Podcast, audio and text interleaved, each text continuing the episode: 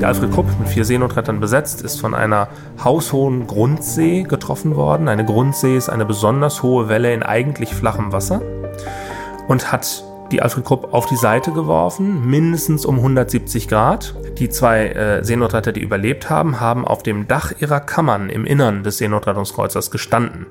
Nach diesem Wiederaufrichten war einer der beiden Seenotretter nicht mehr an Bord und der andere war verletzt an Bord. Wir haben einen Hubschrauber eingesetzt, der auch schon über diesem havarierten Seenotrettungskreuzer dann stand, also schwebte und den schwer verletzten Seenotretter abbergen wollte. Und dann ist aber eine weitere große See gekommen und hat den Kollegen über Bord gerissen.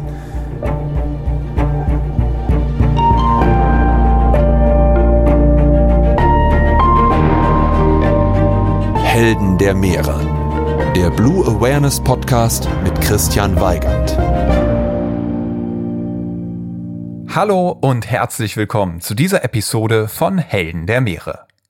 Stell dir vor, du sitzt in einem Schiff. Du bist rausgefahren und wurdest plötzlich von einem heftigen Sturm überrascht. Der Wind peitscht über das Wasser und die Wellen schlagen Meter hoch. Zu allem Überfluss wird dein Boot manövrierunfähig. Hilflos wirst du zum Spielball der Natur. Und die Naturgewalten treiben dich auf die nächste Untiefe zu. Rettung ist keine in Sicht, denn die meisten Schiffe haben schon längst die Sicherheit der Häfen gesucht. Doch zum Glück gibt es die Seenotretter. Menschen, die rausfahren, wenn andere reinkommen. Sie hören dein Mayday und eilen dir zur Hilfe. Mal angenommen, diese Geschichte wäre nicht fiktiv, dann würdest du zu einem der sechsundachtzigtausend Menschen gehören, die von den Seenotrettern aus einer ähnlich kritischen Lage gerettet worden sind. Und heute werde ich mit Christian Stiepeldey sprechen, dem Pressesprecher von den Seenotrettern, der sie kennt. Die Geschichten, die sich in der langen Historie der Deutschen Gesellschaft zur Rettung Schiffbrüchiger ereignet haben. Darunter sind Geschichten, die sind abenteuerlich, manche sogar witzig, doch die allermeisten einfach nur dramatisch. Christian wird uns heute diese Geschichten erzählen. Und er wird uns auch einen Einblick in die Arbeit der Seenotretter geben.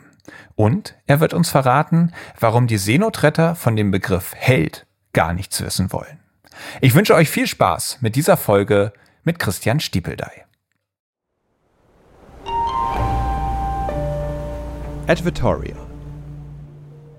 Wenn ich mir einen Film anschaue, dann ist das fast immer eine Naturdoku. Denn nichts fasziniert mich so sehr wie die Wunder, die unser Planet zu bieten hat. Besonders, wenn sich diese unter der Wasseroberfläche abspielen. Und allen, die solche Dokumentationen genauso lieben wie ich, möchte ich eine Empfehlung aussprechen. Und zwar haben sich Disney und National Geographic zusammengetan und stellen im April, passend zum Earth Month, Initiativen zum Schutz, zur Wiederherstellung und zur Wertschätzung von unserem Zuhause in den Mittelpunkt.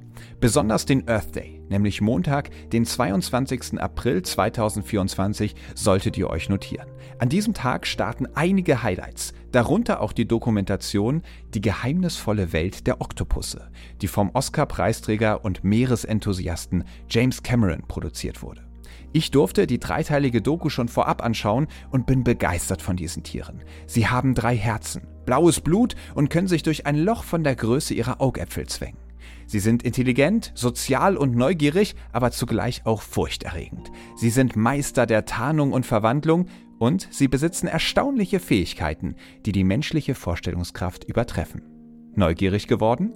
Selbst abtauchen in die geheimnisvolle Welt der Oktopusse könnt ihr am zweiundzwanzigsten und dreiundzwanzigsten April jeweils ab zwanzig Uhr fünfzehn auf National Geographic Wild im T V oder ab dem zweiundzwanzigsten April auf Disney Plus im Stream. Hallo Christian. Moin. Schön, dass wir uns heute sprechen. Vielen Dank. Ich bin heute bei dir zu Gast hier in der Zentrale der Deutschen Gesellschaft zur Rettung von Schiffbrüchigen in Bremen. Ja, ich darf vielleicht gleich korrigieren. Die Deutsche Gesellschaft zur Rettung Schiffbrüchiger, so heißt oh. sie. Genau, das von findet also nicht statt in unserem Namen und es heißt auch Schiffbruch, nicht okay. Schiffsbruch. Daher Siehst kommt der Name. Siehst du mal, da ähm, kann ich direkt schon ganz viel dazulernen. Herzlich willkommen im Helden der Meere Podcast. Und ich weiß, der Begriff Helden ist bei euch, meiner Meinung nach, besonders zutreffend und trotzdem wollt ihr davon nichts hören. Warum nicht? Seenotretter würden sich ja weder als Helden des Meeres noch als Engel der See bezeichnen. Das sind so zwei Bezeichnungen, die sie immer ganz weit von sich weisen. Wenn sie eine Bezeichnung gelten lassen, dann vielleicht den Begriff Retter ohne Ruhm, den mal ein Sachbuchautor für sie geprägt hat. Also äh, im, im Angesicht der Tatsache, dass bei der Arbeit, die die Seenotretter tun auf Nord- und Ostsee, ihnen in der Regel ja niemand zuschaut, keine Kamera dabei ist und man immer davon berichten muss, wie funktioniert das eigentlich da draußen.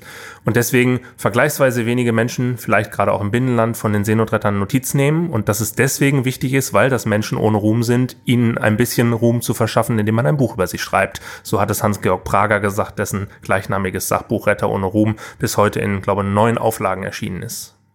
Okay, also das heißt, das ist schon ein ganz bewusst gewähltes Paradoxon aus, es sind Helden, die einfach nicht viel Ruhm bekommen und deswegen nennt man sie erst gar nicht so, oder wie muss ich das verstehen? Letztlich ist die Frage, was, was ein Held ist. Darüber gibt es ja auch gesamtgesellschaftlich ganz unterschiedliche Vorstellungen. Das, was man gemeinhin mit Helden verbindet, ist ja gleich so ein Superheldentum oder so, das sind sicherlich alles Attribute, die auf Seenotretter nicht zutreffen. Wir sind ganz schnell beim Thema Angst. Hat man Angst, wenn man rausfährt, um andere Menschen aus Seenot zu retten? Sicherlich nicht bewusst, aber man hat einen gesunden Respekt, den man nie verlieren darf vor der See. Also sich bewusst zu sein, dass die Naturgewalten immer stärker sein werden, egal wie gut der modernste Seenotrettungskreuzer sein wird. Das ist etwas, was Seenotrettern immanent ist, was sie im Bewusstsein mit sich herumtragen. Und deswegen äh, wissen sie eigentlich, dass äh, die Einstellung, als Superheld durch alle Wellen brechen zu können, keine Einstellung ist, die einen Seenotretter da draußen weiterbringt. Meeresrauschen. Ich habe in Vorbereitung auf dieses Gespräch das Buch Mayday vom Ankerherz Verlag gelesen. Da sind ganz viele spannende Geschichten von den Seenotrettern erzählt.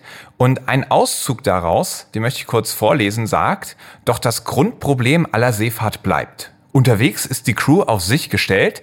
Sie muss mit jeder Situation allein fertig werden. Und eine lebensfeindlichere Umgebung als das Meer im Sturm gibt es für den Menschen auf diesem Planeten nicht. So ganz, ganz, ganz alleine sind die Menschen ja doch nicht immer, denn manchmal kommt doch noch Hilfe. In Form von Seenotrettern. Hast du irgendwie so einen Beispielsfall, wo du sagst, der nimmt mich immer total mit, da kann ich auch jetzt die Zuhörenden mal mitnehmen? Mir fällt äh, zu diesem Zitat als erstes vielleicht noch ein, dass das auch für die Seenotretter gilt. Denn die sind ja auch auf sich gestellt, wenn sie rausfahren, um anderen zu helfen. Und deswegen ist es so wichtig, dass sie im Team zusammenarbeiten. Alleine, da sind wir wieder bei dem Heldenbild vielleicht. Ein mhm. Held ist ja eigentlich jemand, der alleine handelt. Das würde auch wiederum nicht passen. Alleine rauszufahren, da könnte niemand was ausrichten. Das heißt Zusammenarbeit an Bord, auch Zusammenarbeit mit anderen auf See, die uns helfen bei unseren Einsätzen, zum Beispiel fliegenden Kräften, ist ganz wichtig. Also der Teamgedanke ist etwas, das ist seit unserer Gründung vor fast hundertsechzig Jahren, zieht sich das äh, durch unser Selbstverständnis. Absolut, ja. Da gehen wir auch später noch ein bisschen drauf ein, wie ihr genau funktioniert. Ja, also wenn ich jetzt an einen, einen besonderen Einsatz, gerade aus dem äh, sehr bekannten Ankerherzbuch, äh, denken sollte, dann fällt mir vor allem der Fall von Dieter Steffens ein.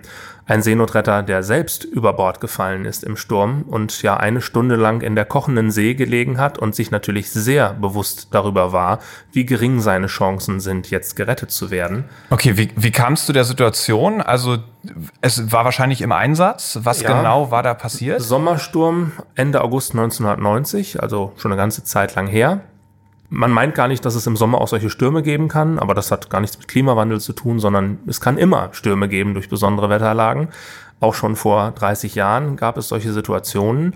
Die Seenotretter waren im Einsatz und er ist tatsächlich, als er an Bord sich bewegt hat, unsere Kollegen müssen ja irgendwann an Deck die Rettungsarbeiten durchführen, sie picken sich ein, dann mit Sorgleinen und mit entsprechenden Karabinerhaken, sie tragen professionelle Rettungswesten und professionelle Überlebensanzüge, die es ihnen also ermöglichen, bestmöglich geschützt zu sein. Das war auch schon damals vor dreißig Jahren so, dass dort gute persönliche Schutzausrüstung da war, die auch getragen worden ist.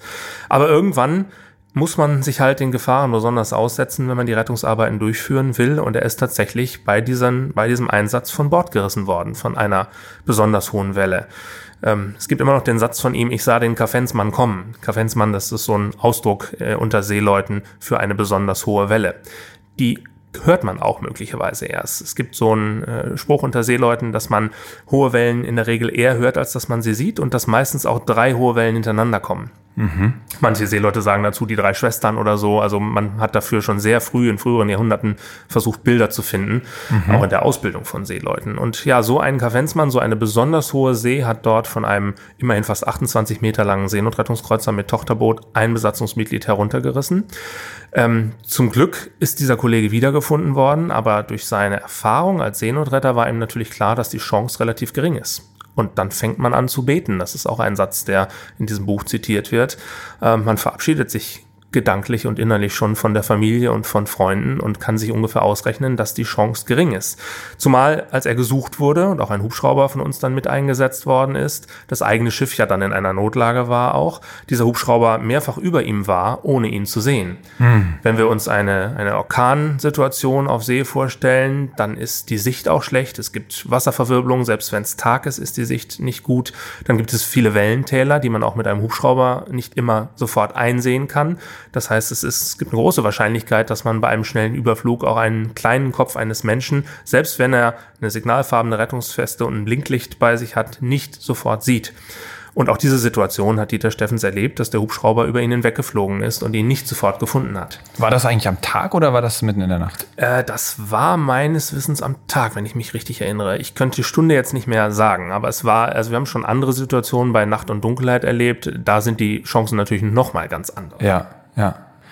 Und dann letzten Endes wurde er doch gefunden. Wie, wie hat das geklappt? Letzten Endes ist er gefunden worden, ja, von einem anderen Seenotrettungskreuzer, der nur eine Maschine, also nur einen Propeller, aber einen Hilfsantrieb für Notfälle noch dabei hat, den man auch auf diesen Propeller schalten kann. Und der Vormann hat, ja, geistesgegenwärtig im Orkan diese Maschine abgestellt, um ihn vielleicht rufen zu hören. Und das hat geklappt. Er hat tatsächlich den eigenen Kollegen des anderen Schiffes rufen gehört, in diesem Orkan da draußen, in dem es ja auch laut ist, aber es auch immer mal leise Phasen gibt. Es kann im Sturm auch mal plötzlich sehr ruhig sein, das wissen Seeleute auch. Aber die Maschine eines eigenen Schiffes abzustellen und sich damit ja auch der Gefahr auszusetzen, möglicherweise selbst manövrierunfähig zu werden, das ist schon eine Gefährdung. Aber es war letztlich die Rettung für diesen Kollegen. Und was für ein Zufall, dass genau dann in der Rufweite der Motor ausgestellt wurde. Man kann sich das gar nicht vorstellen, wie sehr ein Schiff von Sturm oder auch Orkan versetzt wird. Also wie gering dann vielleicht auch die eigene Maschinenkraft auf den Propeller wirkt und wie sehr das Schiff selbst zum Spielball der Wellen wird, egal wie sehr die Maschine an- oder ausgeschaltet ist. Wahnsinn. Ich glaube, wir sind schon mitten angekommen in der nächsten Kategorie, nämlich Abenteuer Ozean. Abenteuer Ozean. Ich glaube, wir wissen hier das Abenteuer, was ihr erlebt. Das ist kein Abenteuer, was man sich mal eben so aussucht, sondern eins, wo ihr wirklich ausrückt, weil es ernst ist. Und ich glaube, wir sollten vielleicht auch zu Beginn noch mal ein paar Begriffe klären, damit wir alle wissen, wovon genau gesprochen wird. Was zum Beispiel bedeutet es, wenn ein Schiff havariert? Das bedeutet, dass ein Schiff nicht mehr fähig ist, selbst zu steuern. Havarie kann vieles bedeuten. Es kann Ruderausfall sein, es kann Maschinenausfall sein, es kann ein Leck sein, also ein Wassereinbruch. Es kann bei einem Segelschiff ein, ein Mastbruch sein, was auch eine Havarie ist. Es kann ein medizinischer Notfall an Bord sein. Dann wird das Schiff auch zum Havaristen, wenn jemand ausfällt aus der Besatzung. Bereits Seekrankheit kann dazu führen. Seekrankheit kann sehr gefährlich werden für eine gesamte Crew, wenn jemand ausfällt an Bord und natürlich mhm. auch für den Menschen, der betroffen ist, sehr gefährlich werden. Seekrankheit ist etwas, was jeden treffen kann, auch Seenotretter treffen kann und was ein ernstzunehmender, nicht zu unterschätzender medizinischer Notfall ist. Hm. Okay, also das heißt, Havarie bedeutet mehr oder weniger, man braucht Hilfe. So ist es ja. Wenn man eine Havarie erlebt als Besatzung, dann wird man über die international einheitlichen Kanäle die Seenotretter rufen, ja. Okay. Was bedeutet kentern? Man liest immer wieder, dass Menschen kentern. Tatsächlich können nur Schiffe kentern. Also Schiffe, die ihre aufrechte Position nicht mehr wiedererlangen können, könnte man sagen. Die sind gekentert. Seenotrettungskreuzer und Boote unserer Organisation, die vielleicht einige, die hier zuhören, auch schon mal gesehen haben, die sind tatsächlich Selbstaufrichter. Das bedeutet, egal wie hoch die Welle ist, die eine unserer Rettungseinheiten auf die Seite wirft, sie können sich sogar einmal um die eigene Längsachse drehen und wieder aufrichten. Sie sind speziell so konstruiert, dass sie quasi nicht kentern können. Aber wenn wir von einer Havarie ausgehen und ein Loch im Rumpf haben, kann natürlich letztlich jedes Schiff kentern. Okay. Unsere Schiffe sind deshalb nicht kentersicher, aber sie sind eben Selbstaufrichter. Aber das ist etwas sehr Besonderes, was normale Schiffe, ob das Sportboote sind, Behördenschiffe sind oder auch Frachtschiffe sind, nicht können. Okay, also das heißt, Kentern ist eigentlich nur, man fällt um und bleibt auch liegen, oder würde es schon reichen, man ist wirklich von der Seite, von der Welle mal auf die Seite gedreht und richtet sich dann wieder auf, dann ist, ist man kurz gekentert, aber wieder zurück. Also das, ich habe nämlich schon häufiger gelesen, ein Boot war gekentert und später in der Geschichte fuhr es auf einmal schon wieder weiter, und habe mich ein bisschen gewundert. Ja, bei kleineren Fahrzeugen erleben wir das auch, dass nach einer Kenterung auch durch die Seenotretter das Boot wieder aufgerichtet werden kann und vielleicht sogar selber wieder fahren kann, oder wir es dann in Schlepp nehmen. Okay. Unter Kentern versteht man gemeinhin allerdings, dass das Boot tatsächlich um hundertachtzig Grad sich gedreht hat, also auf dem Kopf liegt, und dann bleibt ein normales Schiff auch so liegen. Dann ist es ja nicht in der Lage, sich wieder selbst aufzurichten. Ja, vielleicht ist jetzt auch ganz spannend zu erfahren, du hast eben schon eure Rettungskreuzer erwähnt. Was ist denn das überhaupt für ein Equipment, mit dem ihr da fahrt? Also hier steht gerade, wo wir reden, ein solches Modell im Hintergrund neben dir. Und ganz auffällig daran sind natürlich die Signalfarben, und vorne steht ein großes S A R dran. Ja, fangen wir vielleicht damit an. S A R ist keine Bezeichnung für unsere Organisation alleine, sondern eine international einheitliche Abkürzung für Search and Rescue, Suche und Rettung. Das ist international rechtlich so festgelegt, dass nur Rettungsdienste, die zuständig sind für diese Aufgabe, diese Bezeichnung tragen. Das heißt, wann immer Seeleute ein Schiff sehen, an dem groß S A R dran steht, wissen sie, dass hier ein Fahrzeug kommt, das mit entsprechend ausgebildeten Spezialisten besetzt ist und über entsprechende Ausrüstung verfügt, um anderen Schiffen in Not und vor allem Menschen in Seenot zur Hilfe zu kommen. Wer unsere Flotte noch nie gesehen hat, der kann sich vielleicht vorstellen, wenn wir ein bisschen über die Zahlen reden und über die Größen reden, wie die aussieht. Wir unterhalten zwischen Borkum, unserer westlichsten Station an der Emsmündung, und Uckermünde am Stettiner Haff, an der Odermündung, äh, an der Grenze zu Polen, unterhalten wir sechzig Rettungseinheiten, zwanzig größere, die hinten auf dem Achterschiff Huckepack ein Tochterboot mit sich tragen, um Menschen unmittelbar aus dem Wasser zu retten oder für den Einsatz in besonders flachen Gebieten. Also ein zweites Boot, was auf dem Boot wartet und genau. zu Wasser gelassen werden genau. kann, über so eine Rutsche, da wird das Heck genau. aufgeklappt und dann rutscht das hinten raus. Genau, ja. Es liegt so schräg in der Heckwanne und rutscht dann raus, und umgekehrt geht's mit etwas Kraft und dann hakt es sich ein, und im Kettenzug gibt's dann ein fast automatisches Aufholsystem, geht's wieder zurück an Bord. Wir sagen auch bewusst nicht Beiboot zu diesen Booten, sondern Tochterboot, weil diese Schiffe auch unabhängig eingesetzt werden können und auf ihr Mutterschiff auch gar nicht angewiesen sind. Sie können längere Zeit völlig losgelöst vom Seenotrettungskreuzer operieren und äh, sind eben eigenständig in der Lage, Menschen zu helfen und auch einen Hafen wieder anzulaufen. Deswegen sind sie kein unterstützendes Einsatzmittel für den Seenotrettungskreuzer, sondern selbst in der Lage zu retten. Und das macht ein Drittel unserer Flotte aus. Das sind die Schiffe, die rund um die Uhr besetzt sind, mit insgesamt hundertachtzig festangestellten Seenotrettern. Also neunzig sind immer im Dienst und neunzig haben frei. Freiturn zu Hause. Aber über achthundert Freiwillige haben wir, die die anderen zwei Drittel unserer Rettungsflotte besetzen. Und das sind vierzig Seenotrettungsboote, also alles das, was kein Tochterboot mit sich herumträgt. Wir reden hier von Längen zwischen sieben und zehn Metern. Und bei den Seenotrettungskreuzern reden wir über Längen von zwanzig bis sechsundvierzig Metern. Also eine durchaus andere Größenordnung. Man kann sich das so ein bisschen vorstellen bei uns wie bei der Feuerwehr. Das ist äh, wie das Miteinander aus der Berufsfeuerwehr und der Freiwilligenfeuerwehr. Wir haben also Rettungseinheiten, die rund um die Uhr besetzt sind, wie Berufsfeuerwehrleute. Und wir haben Rettungseinheiten, deren Besatzungen so alarmiert werden wie freiwillige Feuerwehrleute, also die von mhm. ihrer Arbeit oder von ihrer Freizeitbeschäftigung weggerufen werden, innerhalb weniger Minuten am Hafen sein müssen und das Rettungsboot besetzen und dann rausfahren. Okay, und das heißt, diese Rettungsboote, wir haben schon gelernt, die können ganz schön groß sein. Die haben alle eine extrem hohe Leistungsfähigkeit, also sind sehr, sehr schnell. Also das größte Boot von euch, die Hermann Marwede, die ist knappe fünfzig Meter lang, sagtest du?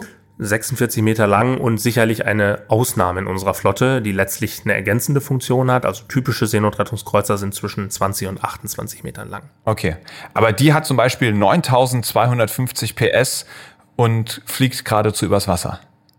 Für konventionelle Schiffe ist so ein Schiff sehr schnell unterwegs. Es ist sicherlich möglich, schnellere Fahrzeuge auf dem Wasser zu bauen, aber wir gucken natürlich, dass unsere Schiffe zuallererst besonders seetüchtig sind, als zweites dann trotzdem noch hohe Geschwindigkeiten laufen können und das auch bei relativ schlechtem Wetter.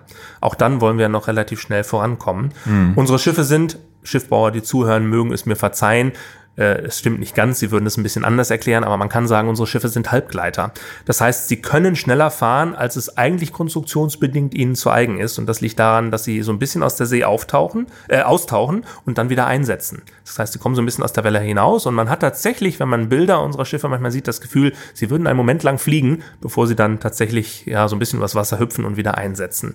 Und deswegen können sie in der Regel so bei den größeren Seenotrettungskreuzern bis zu fünfundzwanzig Knoten schnell fahren. Das ist ungefähr so schnell, wie ein Auto in der Stadt fahren kann. Also auf dem Wasser eine hohe Geschwindigkeit. Ja, ja. Und ihr habt an Bord Raketenwerfer. Das kann man nicht so sagen, denn das klingt sehr militärisch. Aber was wir haben, ist tatsächlich eine moderne Form eines Einsatzmittels, die wir schon vor hundertfünfzig Jahren auch gehabt haben. Damals hatten wir tatsächlich Raketenapparate, also Möglichkeiten, eine Leinenverbindung zu einem gestrandeten Schiff von Land aus herzustellen mit einer Rakete, die man abgefeuert hat und über das gestrandete Schiff hinweggeschossen hat, damit sie eine Leine dorthin trägt und man so eine Art Flaschenzug herstellen kann, um eine Verbindung zu dem gestrandeten Schiff zu bekommen. So etwas gibt es tatsächlich auch noch heute an Bord, allerdings lange schon ohne Feuer. Kraft, pneumatisch betrieben. Deswegen nennt man diese Geräte heute nicht mehr Schussgeräte, sondern Leinenwurfgeräte, Pneumatic Line Thrower, also auch im Englischen Wurfgerät. Und äh, das ist heutzutage auch noch wichtig, auch wenn wir das quasi kaum mehr von der Küste aus einsetzen. Aber es ist wichtig, wenn wir bei einem Havaristen, da haben wir wieder das Wort, also bei einem beschädigten Schiff beispielsweise nicht mehr längsseits gehen können, weil das Schiff zu stark beschädigt ist oder der Sturm zu stark ist. Also längsseits gehen heißt an das Schiff heranfahren. Genau, an das Schiff heranfahren und uns daneben legen sozusagen. Ja. Wenn das beispielsweise die Wetterlage nicht mehr ermöglicht, weil sich die Schiffe gegenseitig zu sehr aufschaukeln würden und sich gegenseitig beschädigen würden, wir aber irgendwie eine Verbindung zu diesem Schiff herstellen wollen, weil wir das Schiff in Schlepp nehmen müssen, weil wir vielleicht sogar jemanden abbergen müssen, jemanden, der verletzt ist, dann kann man sich mit diesem Leinenwurfgerät behelfen. Das gibt es in unterschiedlichen Größen und kann so zwischen, je nach Wetterlage, fünfzig bis hundertfünfzig Meter weit die Leine tragen. Okay. Und auch an Bord ein Wasserwerfer. Oder gleich mehrere. Ja, auch das klingt so polizeilich und hat mit dem, was man sich unter Wasserwerfer vorstellt, so gar nichts zu tun. Die Geräte heißen Feuerlöschmonitore, hat aber auch mit Bildschirm nichts zu tun, sondern sind tatsächlich lange Strahlrohre, die Wasser werfen können. Ja, und das Wasser, das saugen wir an, das nehmen wir nicht mit, denn wir schwimmen ja drin. Das heißt, wir haben große Pumpen an Bord und können mit den größten Anlagen dieser Art vor allem Schiffe von außen kühlen, in deren Innern ein Feuer wütet. Äh, unsere größten Anlagen fördern zwischen sechsunddreißigtausend und einundvierzigtausend Liter pro Minute. Auch das kann man sich vielleicht noch nicht so plastisch vorstellen, aber wenn man weiß, dass das so zweihundertfünfzig bis dreihundert Badewannen sind, handelsüblicher Natur, pro Minute, dann weiß man, dass das ziemlich viel Wasser ist, ja. Oh ja, oh ja. Also das heißt, das sind wirklich absolut spezialisierte Hochleistungsmaschinen, mit denen ihr da arbeitet. Wie ist denn so ein Schiff besetzt? Du hast jetzt gesagt, die sind ja vierundzwanzig sieben, zumindest diese großen Rettungskreuzer mit Tochterboot, besetzt. Da ist immer eine Crew an Bord. Woraus besteht denn so eine Crew? Wie viele Leute sind das? Tatsächlich sind unsere Schiffe hochspezialisiert. Ähm, man kann sie nicht aus dem Katalog bestellen. Wir entwickeln sie mit Spezialwerften zusammen. Und sie sind so eine Mischung aus Rettungswagen auf See, Feuerwehrfahrzeug auf See und vielleicht so ein bisschen T H W-Fahrzeug. Äh, das heißt, Schlepp- und Bergungsaufgaben können wir auch machen, wenn die Menschen erstmal in Sicherheit sind, auch wenn die Menschenleben immer im Vordergrund stehen. Ja. Und man sieht an der Bandbreite der Aufgaben, die diese Schiffe erfüllen können, dass die Besatzungen auch entsprechend aus ausgebildet sein müssen. In erster Linie müssen unsere Besatzungen aber Seeleute sein. Sie müssen so ein Schiff sicher bewegen können. Sie müssen wissen, wie Seeleute ticken, die auf der anderen Seite um Hilfe rufen. Sie sind in der Regel Patentinhaber. Patente nennt man Führerscheine für Schiffe. Diese Patente haben die meisten auch von ihnen ausgefahren. Also das heißt, sie waren in anderen Erdteilen unterwegs und sind mit Schiffen zur See gefahren, haben vielleicht sogar auch selbst mal um Hilfe rufen müssen. Auch das kann natürlich vorgekommen sein. Haben also Erfahrung in der Seefahrt. Sind Seeleute, sind Fahrensleute, die wissen, wie die Seefahrt funktioniert. Und dann gibt es eine, da sind wir wieder bei dem Begriff S A R, eine S A R-spezifische Zusatzausbildung, die wir unseren Seeleuten geben, in unseren eigenen Trainingseinrichtungen, die aber auch unsere Freiwilligen genauso bekommen, die vielleicht ja gar keine maritime Vorbildung haben, die wie freiwillige Feuerwehrleute jeden Beruf haben, den man sich nur so vorstellen kann, Polizist, Steuerberater, Bäcker, alles Mögliche. Und die das in ihrer Freizeit und am Wochenende lernen, um die kleineren Rettungseinheiten genauso sicher und professionell fahren zu können. Und die Aufgaben an Bord, du hast gesagt, es gibt einen Vormann, das ist dann der Kapitän des Bootes oder wie muss man Vormann das Vormann ist die traditionelle Bezeichnung tatsächlich für den Schiffsführer, also Kapitän. Das ist in der Regel auch die Qualifikation, die berufliche Qualifikation für diesen Seenotretter eines Seenotrettungskreuzers oder auch Seenotrettungsbootes. Also auch unsere Freiwilligen heißen, wenn sie Schiffsführer sind und die Station leiten, heißen sie Vormann tatsächlich. Die Qualifikation ist so, dass wenn wir jetzt bei den Festangestellten nochmal einen Moment bleiben, dass wir in der Regel zwei Nautiker und zwei Maschinisten an Bord haben, wenn wir von einer vierköpfigen Crew ausgehen. Nautiker, also Leute, die das Schiff fahren können, Maschinisten, die sich mit der Technik auskennen. Und zwar nicht nur mit den Fahrmaschinen, sondern auch bis zum Feuerlöschmonitor, bis zur Lenzpumpe, um dritte Schiffe leer zu pumpen. Also mit aller Technik, die an Bord vorgehalten wird. Nun ist es so, dass wir erwarten und das auch ständig trainieren, dass sich diese Crew aber auch gegenseitig ersetzen kann. Dass der Vormann also auch weiß, wie die Maschinen zu bedienen sind, wenn ihm jemand ausfällt, weil er sich verletzt. Wir müssen nicht gleich an das Schlimmste denken, aber auch das kann passieren auf See im Einsatz. Und nicht mehr so eingesetzt werden kann, wie es vielleicht nötig sein sollte. Also er muss diesen Seenotrettungskreuzer mit seinen Maschinen auch technisch wieder nach Hause bringen können. Und wir erwarten auch von unseren Maschinisten, dass sie auch wissen, wie das Schiff gesteuert werden kann, falls der Vormann mal ausfällt. Also Redundanz ist im Seenotrettungsdienst ganz wichtig. Die Geräte, die an Bord sind, sollten redundant sein und alle mehrfach vorhanden sein, falls etwas ausfällt, dass es nicht zur Gefahr für das eigene Schiff ist. Und bei der Besatzung versuchen wir genauso vorzugehen. Verstehe. Also ich glaube, wir haben jetzt einen ganz guten Überblick bekommen, wie ihr aufgestellt seid. Jetzt wollen wir uns mal einen spezifischen Rettungsfall angucken. Und zwar habe ich mir da den Untergang der Teeswood ausgesucht. Es ist tatsächlich schon einige Jahre her, im Jahr neunzehnhunderteinundfünfzig. Was genau ist denn damals passiert? Ja, man muss sich einen englischen Kohlefrachter vorstellen. Das war die Teeswood, äh, durchaus schon ein älteres Modell. Altersschwach kann man, glaube ich, nicht sagen. Äh, dieser Seeunfall ist untersucht worden. Da müsste man jetzt in die Untersuchungsberichte von damals mal reingucken, was die Ursache war. Seenotretter stellen ja nie die Ursachenfrage. Wir sind ein Rettungsdienst. Wir agieren also wie der Rettungswagen, der zu jedem von uns nach Hause kommt, wenn wir einen Herzinfarkt oder was Ähnliches haben. Da werden wir auch nicht gefragt, ob wir ungesund gelebt haben oder woran es liegt, dass wir jetzt ein Problem haben, sondern wir fahren raus und helfen. Ursachenermittlungen machen also andere. Von daher kann ich über die Ursache jetzt gar nichts sagen. Die ist mir gerade gar nicht geläufig, aber der Fall ist mir sehr geläufig. Auf der Teeswood waren dreizehn englische Seeleute drauf, die von uns gerettet worden sind.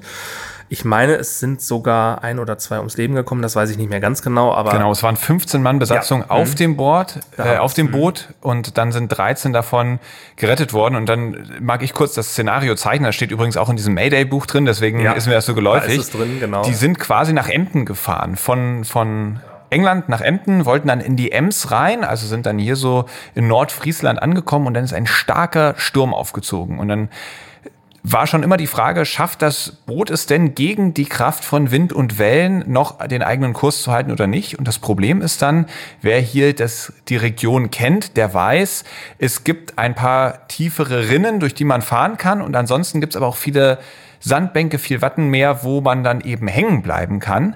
Und dann wurde dem Schiff noch durch Hagel die komplette Sicht genommen und die Wellen haben es dann tatsächlich an der Mündung der Ems dann auf eine Sandbank gedrückt. Auf Grund ist die Teeswood gelaufen. Was erwartet denn ein Boot, wenn es bei solchem Wetter auf Grund läuft? Also wo ist das große Problem? Kann man da nicht einfach drauf sitzen bleiben und warten, bis der Sturm vorbei ist? Also an, an den Fall erinnere ich mich mit diesen Details auch. Ich meinte eben mehr, ähm, mit dem Wort Ursache meinte ich eher, okay. ob es irgendwie eine bauliche Mängel oder so gegeben ja. hat. Ne? So, das sind Dinge, die wir nicht untersuchen ja. würden. Aber tatsächlich ist das Ostfriesland und nicht Nordfriesland. Nordfriesland oh. ist der Bereich nördlich von Dithmarschen, also ich sag mal so von Eiderstedt bis äh, Sylt. Das ja. gilt als Nordfriesland, das andere ist Ostfriesland. Aber die Herausforderungen sind ähnlich, denn wir reden ja von Texel bis äh, hoch nach Dänemark über ein zusammenhängendes Wattenmeer und eine gemeinsame Küstenlandschaft, die große Herausforderungen mit sich bringt. Und wenn man auf so eine Untiefe festkommt, dann kann man da eben nicht einfach liegen bleiben, denn die Brandung, die läuft ja weiter. Es ist sehr viel Bewegung in der See und die packt einen Havaristen, der sich selber nicht mehr steuern kann. Und der wird zum Spielball der Wellen und der Brandung. Das heißt, selbst das Schiff, so ein riesiger ja, Kohlefrachter? Sind, sind enorme Kräfte. Ja, wir dürfen uns jetzt hier keinen Frachter vorstellen von zweihundert, dreihundert Metern, wie das heute der Fall war. Ich weiß nicht genau, wie lang die Teeswood war, aber ich denke unter, unter hundert Metern damals. Die Frachtschiffe damals waren kleiner als heutige Frachtschiffe, aber auch für heutige Schiffe ist das gefährlich.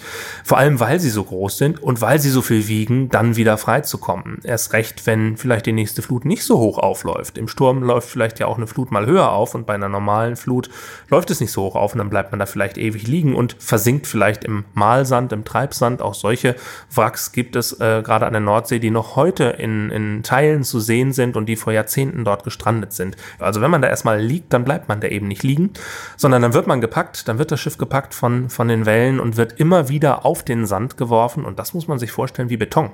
Der Sand ist so hart, das ist so gefährlich, dass das für ein Schiff, auch wenn es aus Stahl gebaut ist, schnell gefährlich werden kann. Das Schiff droht auseinanderzubrechen, vorher droht noch Wasser einzudringen und das ist letztlich das Ende eines Schiffes und eine lebensgefährliche Situation für die Mannschaft. Und zwar nicht erst, wenn Wasser einbricht, sondern wenn man auf so einem Sand im Sturm strandet, dann ist das eine lebensgefährliche Situation und ganz klar Seenot. Okay, und in dem Fall von der Teeswood wurde dann natürlich ein Hilferuf ausgesendet. Genau, damals war im Einsatz das Motorrettungsboot Borkum, unserer damaligen, der gleichnamigen Station. Es hatte den gleichen Namen wie die Station und war anders als heutige Einheiten noch ein klassischer Verdränger. Im Zweiten Weltkrieg gebaut, das Boot, vierzehn Meter lang, also auch mit heutigen Einheiten nicht so ganz zu vergleichen, auch ohne Tochterboot ausgestattet, aber ein sehr robustes Boot, in das die Seenotretter sehr viel Vertrauen hatten. Wilhelm Eilers damals war der Vormann, einer der ersten Festangestellten, damals schon in unseren Reihen, kam, kam eigentlich von der Insel Jüst und ist dann nach Borkum gegangen und hat dort mit seiner zweiköpfigen weiteren Besatzung mit zwei Freiwilligen zusammen diesen Einsatz gefahren. Das Besondere an diesem Einsatz ist, wir haben eben schon drüber gesprochen, dass es schwierig war, die Menschen dort abzubergen, dass man nicht mehr längsseits gehen konnte. Das heißt, man musste viele Anläufe fahren mit diesem vergleichsweise kleinen Schiff, mit einem auf der Back, auf dem Vorschiff gespannten Bergungsnetz. Und die Engländer mussten so mutig sein, im entscheidenden Moment einzeln zu springen. Was sie auch erst gar nicht tun wollten. Genau. Sie mussten davon überzeugt werden durch ihren Alten, wie man so sagt, durch ihren Kapitän. Ich weiß gar nicht, ob das der Fall war, wo der Alte es auch vorgemacht hat. Ja. Ja. Das war so, ne? Normalerweise sagt man immer, der Kapitän verlässt als letzter das Schiff. In diesem Fall hat er richtig gehandelt und hat Mut bewiesen und seine Leute motiviert, dadurch, dass er als erster gesprungen ist. Sonst wäre das wahrscheinlich nicht so gut ausgegangen und hat gezeigt, dass es funktioniert und hat den größten Mut sozusagen an den Tag gelegt.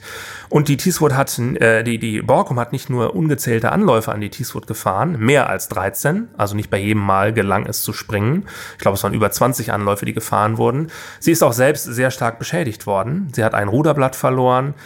Sie ist sehr stark beschädigt, aber glücklich auf Borkum in den Inselhafen wieder eingelaufen mit dreizehn Geretteten. Es, und waren, es waren ja fünfzehn, genau, weil genau. zwei, haben zwei sich, sind ums Leben gekommen. Haben ja. sich nicht getraut zu springen, ja. haben sich geweigert und dann kam irgendwann eine besonders große Welle. Genau. Und ja, die haben es nicht über sich gebracht, was man menschlich sicherlich absolut verstehen kann. Ja.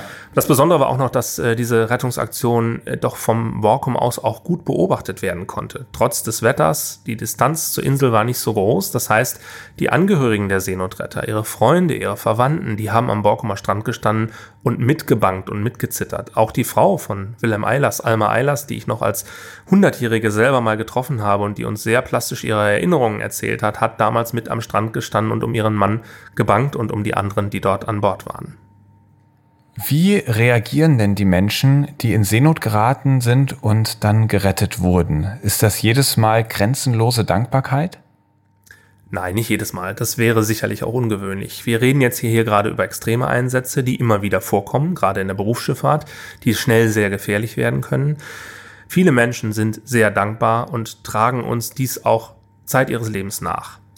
Das geht so weit, dass Menschen jeden Tag an, am Tag ihrer zweiten Geburt auf unsere Station kommen und ihren zweiten Geburtstag feiern, sozusagen. Hm. Wir haben jemanden auf der Station Warnemünde, der das macht, der auch jedes Jahr einen Kuchen mitbringt. In Pandemiezeiten nicht ganz so einfach. Da musste der Kuchen eher über die Reling gereicht werden, weil man nicht an Bord gehen durfte, denn unsere Fahrzeuge sind ja wie ein Rettungswagen, den man ja auch nicht einfach so betreten ja. könnte für Dritte. Ähm, aber so etwas gibt es. Es gibt aber auch Leute, die wir sofort wieder aus dem Blick verlieren und auch die uns aus dem Blick verlieren. Seeleute, die international unterwegs sind, nach ihrer Gesundung aus dem Krankenhaus kommen und die Seenotretter aus dem Blick verlieren. Für die ist es auch, oder für uns ist es auch schwierig, manchmal die zu erreichen, wenn wir nochmal über so einen Fall berichten möchten. Wir haben viele Wassersportler, die sehr dankbar sind. Wir haben aber auch manchmal Menschen, die mit Unverständnis reagieren. Das kennt, glaube ich, auch jeder Rettungsdienst.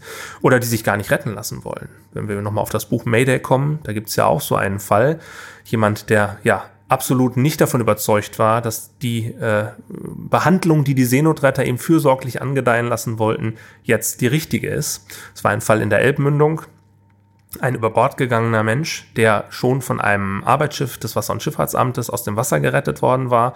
Und unser damals dort stationierter Seenotrettungskreuzer Hermann Helms sollte diesen Geretteten übernehmen und im Bordhospital versorgen.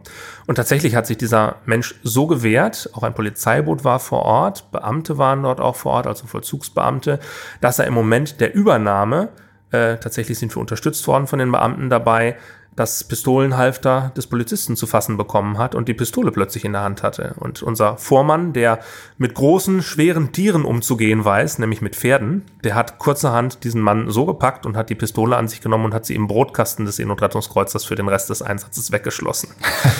Diese Geschichte hat bei uns auch so ein bisschen die Überschrift, die Pistole im Brotkasten. Aber auch solche kuriosen Einsätze gibt es manchmal auf See. Ja, und dann gibt's noch eine Person, dessen Dankbarkeit ließ ein wenig auf sich warten, ist dafür aber umso rührender. Und zwar ist es Erwin Ernest Barnes. Ja, tatsächlich ein äh, Flieger der Royal Air Force, der im Zweiten Weltkrieg nach einem ähm, Bombenabwurf auf Hamburg auf dem Rückweg war und über der Nordsee abgeschossen worden ist und dann dort in Seenot geraten ist. In einer Zeit übrigens, in der die Seenotrettungsdienste wechselseitig für Freund und Feind verstärkt im Einsatz waren. Unsere englischen Kollegen für deutsche abgeschossene Flieger genauso wie wir umgekehrt. Und diese Zeit hat bei aller Düsternis, die ihr ja bis heute anhängt, äh, zu Recht anhängt, hat sie eben auch einige besonders menschliche Geschichten hervorgebracht. Die von Erwin Ernest Barnes ist eine davon. Er war Bordschütze auf einem Flugzeug der Royal Air Force, ist damals neunzehn Jahre alt gewesen und hat im Moment der Rettung, so hat er sich später erinnert, als Pensionär, hat er gedacht, der Feind rettet mich jetzt. Also er hat nicht ermessen können, was da passiert ist, hat aber nach seiner Rückkehr nach Großbritannien gemerkt, Mensch, das war ja eigentlich so eine Organisation wie unsere Royal National Lifeboat Institution hier. Die älteste und bekannteste privat-karitative Seenotrettungsorganisation der Welt und ich glaube auch die bekannteste Charity im Vereinigten Königreich. Auch für Irland übrigens zuständig. Und hat dann es aber nicht übers Herz gebracht, seinen Einschätzungsfehler irgendwie zu korrigieren und mal nach Deutschland zu fahren. Aber das hat ihn doch immer wieder beschäftigt und er ist letztlich dann doch nach Deutschland gefahren, ohne sich vorher bei uns zu melden. Die Station Bremer Tief, die es damals noch gab, von der Deutschen Gesellschaft zur Rettung Schiffbrüchiger, war damals im Einsatz. Die ist nach dem Zweiten Weltkrieg aufgelöst worden, weil unsere Seenotrettungskreuzer plötzlich ganz andere, weitere Aktionsradien hatten. Die nächste Station ist heute Bremerhaven. Zu diesen sozusagen Enkeln seiner damaligen Retter ist Erwin Ernest Barnes gefahren, mit fünfzig Euro im Gepäck und einem großen Thank you.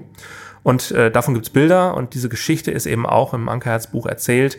Wer die nachlesen will, ich glaube auch, Spiegel Online mit eines Tages hat darüber berichtet. Es gibt ein bisschen was auch im Netz, selbstverständlich nicht so ausführlich und nicht ganz so eindrucksvoll wie in dem Buch. Ja, das fand ich besonders schön, dass er wirklich beschrieb, ähm, als er gerettet wurde, wollte er sich eigentlich gar nicht retten lassen, weil er gedacht hat, diese verdammten Nazis, jetzt gerate ich in ihre Hände und die sollen mich erst recht nicht retten. Und war natürlich auch überhaupt nicht dankbar, ist dann auch in äh, Kriegsgefangenschaft geraten. Aber später wurde ihm dann klar, Mensch, äh, die haben ja da doch mein Leben gerettet. Ja, und das, das, das waren dann die Größe Nazis zu haben, ja. Mit, ich glaube, ein paar achtzig Jahren, von Internet hatte er nichts gehört, einfach mit der Bahn hinzufahren und zu sagen, ich fahre da jetzt vorbei und bedanke mich. Jahrzehnte später, ja. Da kriege ich eine Gänsehaut. Ja, und er hat eben relativ schnell dann gemerkt, nicht erst als er vor uns stand, sondern auch damals schon realisiert, als er wieder in Großbritannien war, Mensch, das waren ja Seenotretter. Das waren keine Nazis, das waren wahrscheinlich noch nicht mal Parteileute, das war nicht der Staat, der mich gerettet hat, sondern eine karitative, gemeinnützige Organisation, wie bei uns zu Hause auch. Ja. Ich habe da in, in meiner äh, Jugendlichkeit, habe ich da einen Einschätzungsfehler gemacht. Ja. Ja. Am Abgrund der Meere. Leider gehört es auch zur Geschichte der Seenotretter, dass nicht jeder, der sein Leben in die Waagschale geschmissen hat, um anderen zu helfen, mit dem Leben davongekommen ist. Am ersten Januar neunzehnhundertfünfundneunzig zum Beispiel hat sich da eine große Tragödie ereignet. Der Rettungskreuzer Alfried Krupp ist in Ostfriesland ausgelaufen. Was war denn damals die Situation? Was war die Aufgabe? Also tatsächlich muss man sagen, dass den sechsundachtzigtausend Geretteten, die wir in den fast hundertsechzig Jahren des Bestehens der Deutschen Gesellschaft zur Rettung Schiffbrüchiger in unserer Statistik gezählt haben. Also ihr habt sechsundachtzigtausend Menschen in genau. eurer Geschichte gerettet. Aus Seenot gerettet oder aus Gefahr befreit. Also Menschen geholfen, noch um ein Vielfaches mehr, vielleicht schieben wir das mal eben ein zum Verständnis. Wir unterscheiden bewusst in unserer Statistik, ähm, um die Taten, die unsere Leute da draußen machen, nicht ohne Gebühr äh, zu überhöhen. Dann also sechsundachtzigtausend Menschen, die wahrscheinlich ohne eure Hilfe verstorben wären. ja, vielleicht nicht alle, aber zumindest in sehr gefährlichen Situationen waren. Ja, okay. Genau, mhm. genau. Heutzutage ist es so, dass wir etwa ja, sechzig, siebzig, achtzig, manchmal hundert Menschen im Jahr das Leben retten, die in Lebensgefahr waren, und ein paar hundert weitere aus gefährlichen Situationen befreien, aber insgesamt dreieinhalbtausend Menschen etwa pro Jahr auf Nord- und Ostsee helfen. Das heißt, die sechsundachtzigtausend, die sind tatsächlich nur den ersten beiden Kategorien zuzuordnen in Summe. Da sind nicht sämtliche Menschen dabei, denen wir jemals geholfen haben. Und denen, diesen sechsundachtzigtausend stehen, und das muss man fast unterstreichen, nur fünfundvierzig Seenotretter gegenüber, die in diesen fast hundertsechzig Jahren im Einsatz oder auch bei Übungen ums Leben gekommen sind. Das sind vergleichsweise wenige tatsächlich angesichts der Gefahren, die auch heute noch im Einsatz immer mal wieder da sind. Natürlich ist die Arbeit der Seenotretter sicherer geworden, mehr von Technik geprägt heutzutage. Trotzdem, auch dabei waren wir schon eben an dem Punkt, hundertprozentige Sicherheit wird es für Menschen nie geben. Das ist ja immer auch eine freiwillige Sache, hinauszufahren in den Einsatz. Auch unsere Festangestellten haben sich ja freiwillig entschieden, diese Aufgabe zu machen. Also auch in den Sturm hinauszufahren, wenn der Einsatz und der Alarm kommt, und sind sich sehr bewusst darüber. Also haben die in der Situation selbst auch noch die Entscheidung, ja. das ist mir jetzt gerade zu krass, ich ja. glaube, das ist zu gefährlich, ich bleibe lieber hier? Ja, es gibt keine staatliche Stelle, die dahinter steht und den Einsatz befehlen könnte. Wer wollte das auch tun, jemand in Lebensgefahr hinaus zu befehlen? Das würde nicht zum Selbstverständnis unserer Arbeit passen. Ähm, es ist auch deshalb nicht der Fall, da wir selber die Deutsche Rettungsleitstelle See betreiben, die alle Einsätze zur Suche und Rettung in unseren Gebieten von Nord- und Ostsee koordiniert. Und zwar nicht nur unsere sechzig eigenen Schiffe, sondern jedes zur Rettung geeignete Schiff oder Luftfahrzeug. Das ist auch nochmal ein besonderes Kennzeichen unserer Organisation. Wir sind eben keine Hilfsorganisation, sondern wir sind zuständig und verantwortlich für das und betreiben deshalb auch das Maritime Rescue Coordination Center Bremen, das M R C C, das eben je Staat einmal die verantwortliche Stelle ist, die auf See die Rettungsleitstelle macht. Also das heißt, wenn da noch ein Frachter rumfährt, dann wird da vielleicht mal hingefunden und gesagt, so, ja. wir brauchen euch jetzt, genau, folgender Auftrag. Du hast eine hochliegende Brücke, du hast eine gute Übersicht, du hast viel nautisches Personal an Bord, du kannst andere Schiffe koordinieren, unsere Schiffe retten, du machst bitte die Koordinierung vor Ort, das kann passieren. Diese Rolle könnten wir auch einem Behördenschiff zuweisen, einem Tonnenleger des Wasser- und Schifffahrtsamtes, einem Polizeiboot. Auch das gilt in Deutschland als Einmaligkeit weltweit, dass auch Fahrzeuge des Staatsdienstes, solange es um Menschenrettung geht, auf privates Kommando hören. Aber das ist etwas, was auch keiner der Beteiligten anzweifeln würde, sondern es ist etwas, was seit Jahrzehnten geübt ist und was sehr gut funktioniert.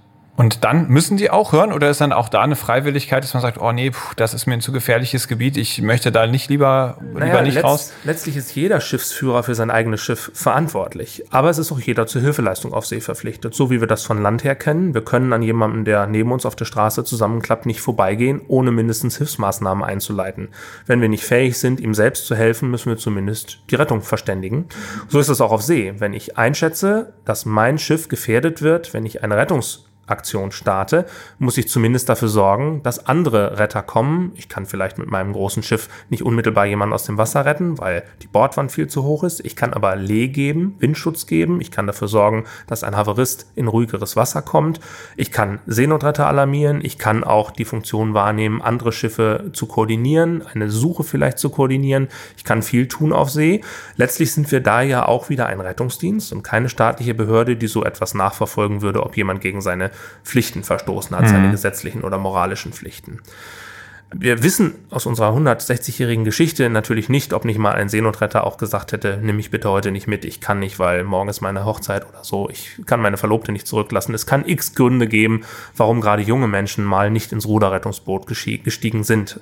Und das würde ich auch niemals ausschließen, das können wir aus der Quellenlage her gar nicht mehr sagen. Wir können nur heute sagen, dass wir uns, die wir heute tätig sind für diese Organisation, und auch das gilt auch für meinen Vorgänger, der fast dreißig Jahre für diese Organisation Öffentlichkeitsarbeit gemacht hat, wir können können uns an keinen Fall erinnern, in dem Seenotretter mal zu Hause geblieben wären, wenn sie gerufen worden wären. Mhm. Verstehe. Und jetzt zurück zum ersten Januar neunzehnhundertfünfundneunzig.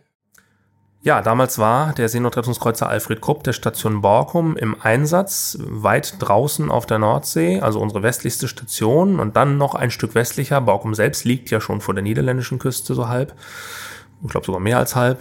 Und äh, die Kollegen waren unterwegs für einen ihrer Kollegen auf einem niederländischen Seenotrettungsboot, der in selber Nacht über Bord gegangen ist bei einem Einsatz. Und auf der Rückfahrt von diesem Einsatz, der niederländische Kollege ist gefunden worden, ist unseren beiden deutschen Seenotrettern dann dasselbe passiert. Die Alfried Krupp, mit vier Seenotrettern besetzt, ist von einer haushohen Grundsee getroffen worden. Eine Grundsee ist eine besonders hohe Welle in eigentlich flachem Wasser. und hat die Alfried Krupp auf die Seite geworfen, mindestens um hundertsiebzig Grad. hundertachtzig Grad, haben wir eben schon von gesprochen, wäre ja Kopfstehen. Wir wissen nicht genau, ob sich die Alfried Krupp zu der Seite, von der sie gekommen ist, wieder aufgerichtet hat oder ob sie sich tatsächlich, wie baulich vorgesehen, einmal um die eigene Längsachse gedreht hat und zur anderen Seite wieder hochgekommen ist.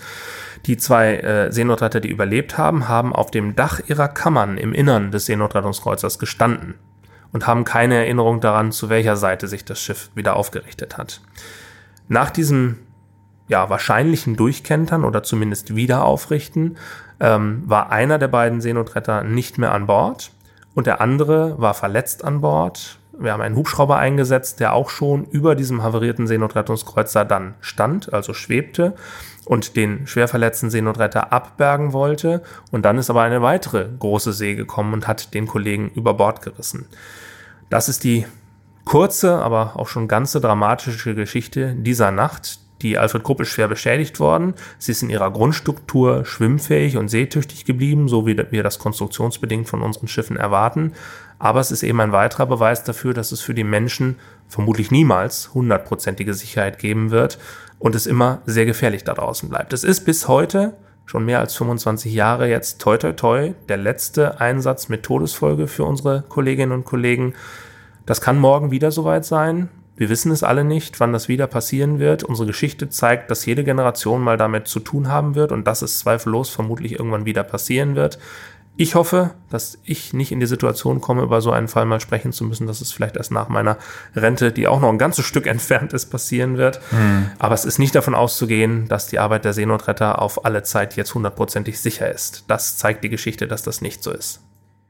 Was ich ganz beeindruckend auch finde in diesen Schilderungen, ist die unfassbare Kraft des Meeres und der Wellen. Also wenn man sich eure Schiffe anschaut, das sind ja wirklich robusteste Bauten aus Stahl.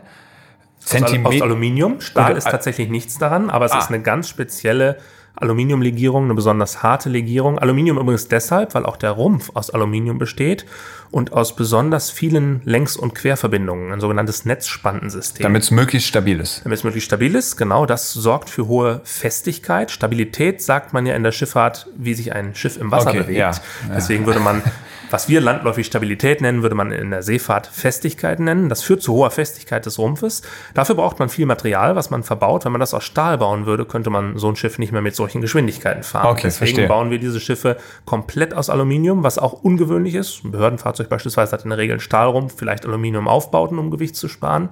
Bei uns ist es eben so, dass dieses Netzspantensystem das erfordert, diese besondere Bauweise. Aber, wie du richtig gesagt hast, das ist tatsächlich ein sehr festes System. Und selbst Dinge wie die Reling, die dem Wasser ja nachweislich wenig Angriffsfläche bieten, da ist ja nur so ein Rohr, ne? Das Wasser ja. geht ja eigentlich da durch, sind bei der Alfried Krupp weggeknickt wie Streichhölzer. Man kann Wrackteile der Alfried Krupp im D I K U S, im Heimatmuseum auf Borkum sich ansehen und man steht, selbst als ich, der mit den Seenotrettern lange verbunden ist, schweigend davor äh, und bekommt sehr viel Respekt vor dem, was Naturgewalten anrichten können. Genau, also in dem Buch ist beschrieben, dass es wirklich, als hätte da mehrfach eine riesige Faust auf dieses Boot eingeschlagen. Ja, das sind Tonnen von Wasser, die entsprechendes wiegen und die ja in Bewegung sind, also auch eine entsprechende Bewegungsenergie ja noch mit sich bringen. Es ist ja wirklich, wirklich atemberaubend, dass ja solche Kräfte dann auf ein so stabiles, nein, auf ein so festes Boot wirken können ja. und was sie dann da für einen Schaden verrichten. Ja. Man bekommt eine Ahnung davon, wie klein der Mensch in der Natur ist. Ja. ja. Eine weitere Geschichte, die sehr dramatisch ist, ereignete sich im Februar neunzehnhundertsiebenundsechzig in einem Sturm, der danach dann auch nach der Adolf Bermpohl, nach dem Rettungskreuzer, den es in diesem Sturm dann tatsächlich auch erwischt hat, benannt wurde. Ja, das war im Februar neunzehnhundertsiebenundsechzig eine ganz ähnliche Situation wie mit der Alfried Krupp. Damals sind allerdings alle vier Seenotretter und drei zuvor gerettete niederländische Fischer ums Leben gekommen. Die Adolf Bermpohl war im Orkaneinsatz vor Helgoland. In diesem gesamten Orkan, der sich über viele Stunden hingezogen hat und der auch nicht so gut angekündigt werden konnte, wie das heutzutage der Fall ist, weil die Vorhersagemethoden damals noch nicht so gut waren, also sehr kurzfristig angekündigt wurde, sodass auch noch entsprechend viele Seeleute auf See unterwegs waren, weil sie dort ihr Geld verdienen, Fischer beispielsweise. In diesem gesamten Orkan sind achtzig Menschen ums Leben gekommen in der Nordsee. Sieben davon eben die vier Seenotretter der Adolf Bermpohl und die drei geretteten niederländischen Fischer. Ein niederländischer Fischkutter aus Termunterseil, das ist am Dollard, äh, war nördlich von Helgoland unterwegs und ist tatsächlich in Seenot geraten. Das größte Fahrzeug dieses niederländischen Hafens, T M eins, also T M eins vom Fischereizeichen her, ein relativ modernes Fischereifahrzeug für damalige Verhältnisse. Wir kennen die Geschichte sehr genau, weil wir auch die Geschichte der Betroffenen und der Angehörigen sehr genau kennen, weil wir uns mit ihnen mehrfach getroffen haben und sie uns erzählt wurde und wir sie in unseren Medien auch nacherzählt haben. Kann ich nur jedem unser digitales Magazin auf unserer Website empfehlen. Die Geschichte heißt Papa kommt zurück und gehört zu den eindringlichsten Dingen, die ich jemals schreiben durfte. Ähm, dieser Fischkutter war eben mit drei niederländischen Fischern unterwegs und ist in Seenot geraten, Wassereinbruch gehabt, musste tatsächlich Mayday funken, was man früher mal S O S mit Tastfunk gemacht hat. Das macht man schon lange ja mit Sprechfunk, mit dem Wort Mayday. Und der Adolf Bermpohl war eigentlich bei einem anderen Einsatz gebunden und hat dieses Schiff dann zurückgelassen, weil der Einsatz für die Burgemeester van Kampen, so der Name dieses Fischkutters, dann dringlicher war. Und hat tatsächlich es geschafft, der Fischkutter musste aufgegeben werden, also er musste verlassen werden. Es war klar, dass das Schiff nicht zu retten sein würde, hat es tatsächlich geschafft, mit dem Tochterboot der Adolf Bermpohl, mit der Fegesack, dort die drei Männer zu übernehmen. Die Adolf Bermpohl hat sogar den Seenotfall noch aufgelöst. Das heißt, sie hat ihn als aufgehoben erklärt über Funk, hat an die Küstenfunkstelle gemeldet, dass der Seenotfall aufgehoben ist und hat sich dann auch erstmal lange Zeit nicht wieder gemeldet. Was natürlich ist und erstmal keinen hat skeptisch werden lassen, weil man davon ausgegangen ist, die Geretteten sind äh, in Sicherheit. Die Adolf Bermpohl läuft jetzt zurück nach Helgoland und wird sich wieder melden, wenn sie auf Helgoland einläuft. Und dazu ist es eben nicht gekommen. Adolf Bermpohl antwortet nicht, lautet auch eine Zwischenüberschrift in unserer Geschichte, die wir darüber geschrieben haben. Das Schiff musste am nächsten Tag gesucht werden. In der Nacht wäre es aussichtslos gewesen, weil der Orkan angehalten hat. Und am nächsten Tag ist es tatsächlich mit laufender Maschine auf eigenem Kiel, schwimmfähig, aber stark beschädigt, in der Nordsee treibend gefunden worden. Die Maschine war eingekuppelt, der Steuermann eines Inselversorgers, der dort mit als erstes vor Ort war und die Adolf Bermpohl gefunden hat und der die Seenotretter persönlich kannte, hat bis heute, bis ins hohe Alter hinein, immer noch einen Schauer auf dem Rücken, wenn er davon erzählt, weil er sagte, das Schlimmste war für mich, neben diesem scheinbar ja lebendigen Schiff, die Maschinen liefen, zu treiben und nicht zu wissen, wenn wir da jetzt rübergehen, ist da noch jemand an Bord? Liegt da jemand schwer verletzt irgendwo rum? Was passiert gleich? Und tatsächlich konnte er auch nicht an Bord gehen. Das haben dann die Seenotretter aus Cuxhaven übernommen, die die Adolf Bermpohl auch eingeschleppt haben. Das Schwesterschiff Arvid Emminghaus hat den äh, havarierten Seenotrettungskreuzer auf den Haken genommen und dann in den Hafen gebracht. Und darauf niemanden mehr gefunden. Und darauf niemanden mehr gefunden, genau, ja. Man weiß bis heute nicht, wie genau das Unglück passiert ist. Es gibt eben diesen gesamten Funkverkehr. Es gibt noch Beobachtungen der beiden Helgoländer Leuchtturmwärter, die noch in einer Regenböe ein Fenster des Leuchtturms aufgedrückt haben und meinen, ein weißes Toplicht in der Nordeinfahrt von Helgoland gesehen zu haben. Das könnte die Adolf Bermpohl mit ihrem Tochterboot gewesen sein. Nach der nächsten Regenböe war dieses Licht verschwunden. Möglicherweise war das genau der Moment des Unglücks, der dort beobachtet worden ist. Man muss dazu wissen, die Nordeinfahrt, wer zuhört und sich auskennt auf Helgoland, weiß, die Einfahrt zwischen Helgoland und der Düne ist hochgefährlich, die wählt man normalerweise nicht. Man weiß also auch nicht, warum sich die Seenotretter für diese Nordeinfahrt möglicherweise entschieden haben. Wahrscheinlich ist, dass der Zustand der Geretteten so schlecht war, die wahrscheinlich auf dem Tochterboot waren und aufgrund des Orkans auch nicht übernommen werden konnten, dass man nicht mehr längsseits des Seenotrettungskreuzers gehen konnte, dass man doch versucht hat, den, den Schutz der Insel zu suchen, in der Nordeinfahrt das Tochterboot dort längsseits genommen hat und dort das Unglück passiert ist und dann die Seenotretter, die auf dem Seenotrettungskreuzer verblieben sind, an der Reling waren möglicherweise, die zwei anderen, die auf dem Tochterboot waren mit den drei Geretteten, alle sieben sozusagen in derselben Situation, an derselben Stelle des Schiffes auch von einer gewaltigen Grundsee getroffen worden sind und dann über Bord gerissen worden sind. Hm. Wirklich dramatisch. Was löst das denn bei euch in der Gesellschaft aus, wenn so etwas passiert? Also du hast es jetzt ja, wenn ich es richtig verstanden habe, noch selber nicht miterlebt, Gott sei Dank. Gibt es da Berichte, wie das die Gesellschaft dann beeinflusst hat? Nicht das wird was mit Seenotrettern, was man vielleicht denken könnte, dass niemand mehr rausfährt, sondern das sorgt eher dafür, dass man sagt, äh, der Respekt vor der See geht nie verloren, wie ich schon gesagt habe. Wir werden das nie verhindern können, dass das passiert, aber wenn wir nicht weiter rausfahren, wer soll es denn sonst machen? Hm. Natürlich fahren wir weiter raus.